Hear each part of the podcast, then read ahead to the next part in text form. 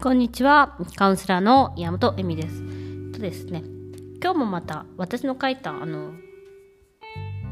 家族の秘密というお話についてちょっと話をしようかなと思っているところがあるんですが、この中にはですね、いくつかインナーチャイルドの話を盛り込みました。っ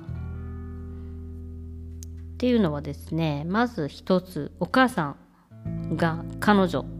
お母さん、イタリア人ってすごい、なんていうのかな、ある意味まさこなところがあってですね母親がまあ彼女になっている人がかなり多いんですけどあのやっぱり母親がいる時ある程度の時期やっぱり母性というか女性性がある時ちゃんとしたお母さんがいる人とかは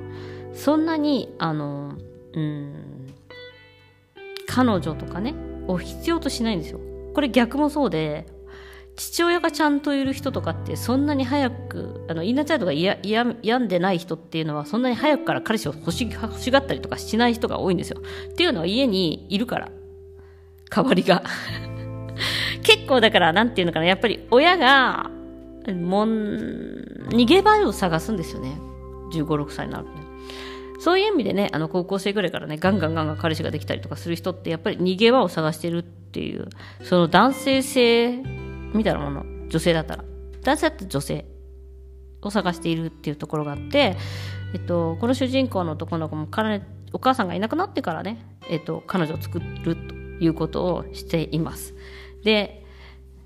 やっぱりお母さん代わりなんですよね彼女って。そういう意味で。で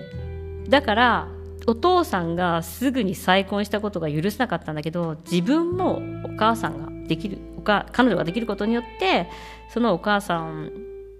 をもう無視したっていうことを許せるようになったりとかするんですね。これは本当にそうでうんあのやはりお母さん彼女っていうのはすごい近い人が多いっていう話なんですよね。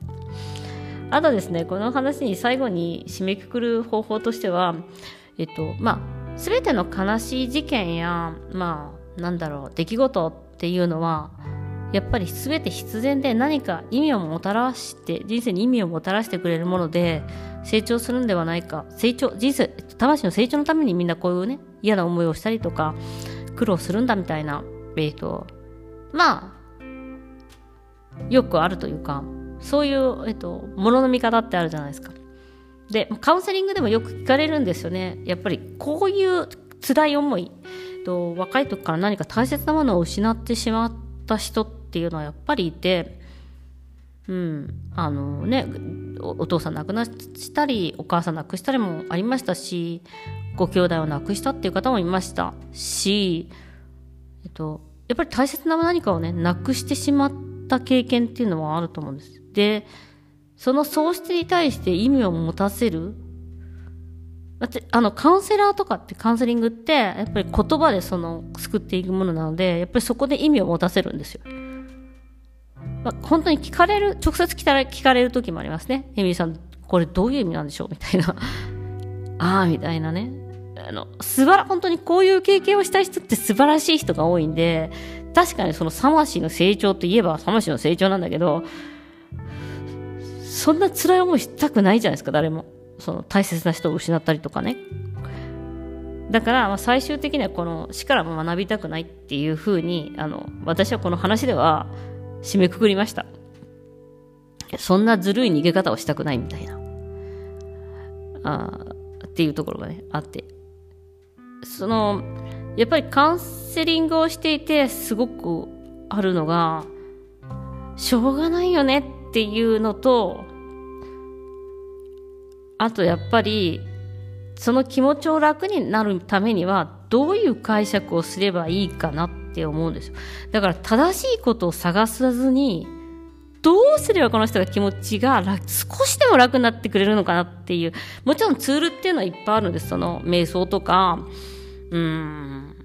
自分を変えるとか、自分軸であるとか、もちろんそういったものもいっぱいあるんですけど、でもね、やっぱ、やっぱりすごく辛い思いをした。その人のせいじゃないけど辛い思いをしたってことはいっぱいやっぱりあるんですよ。その、夫婦関係でもそうだし、自分の人生の中では多分あると思うんです。そういう時に、やっぱり、どういう考えをしたらこの人はちょっとでも気が楽になってくれるのかなっていうことでやりますねいいると思うんですね私の役割ってでその半歩をその気が楽になる半歩を行けば自分で一歩が踏み出せるんじゃないかっていうことなんですよね。うんだからこのね話は本当にね自分のカウンセリングの話を使ったなってすごい思っていてあの不条理さっていうか人生の。それとまあ、えー、希望みたいなものをねかけたんじゃないかとまた自画自賛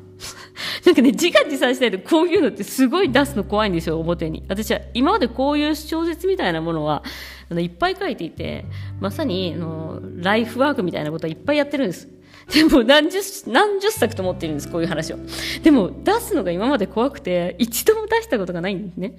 で、今回やっぱりでもみんなにさ、あの、勇気を持って自分の好きなことをやりましょうとか、なんか自分のやってることをね、あの、自画自賛じゃないと頑張ろうとかってやってるのに、自分が一番そういう一番大切なものを隠して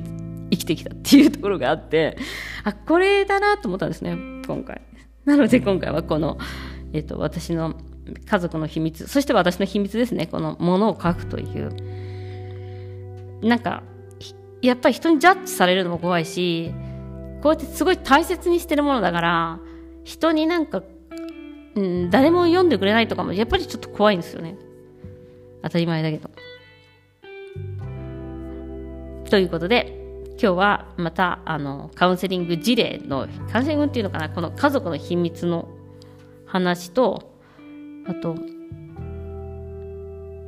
うん。人はどうやって、あの、癒されていくかというか、一歩を踏み出せるようになるのかみたいな話をしたのかな？なんか、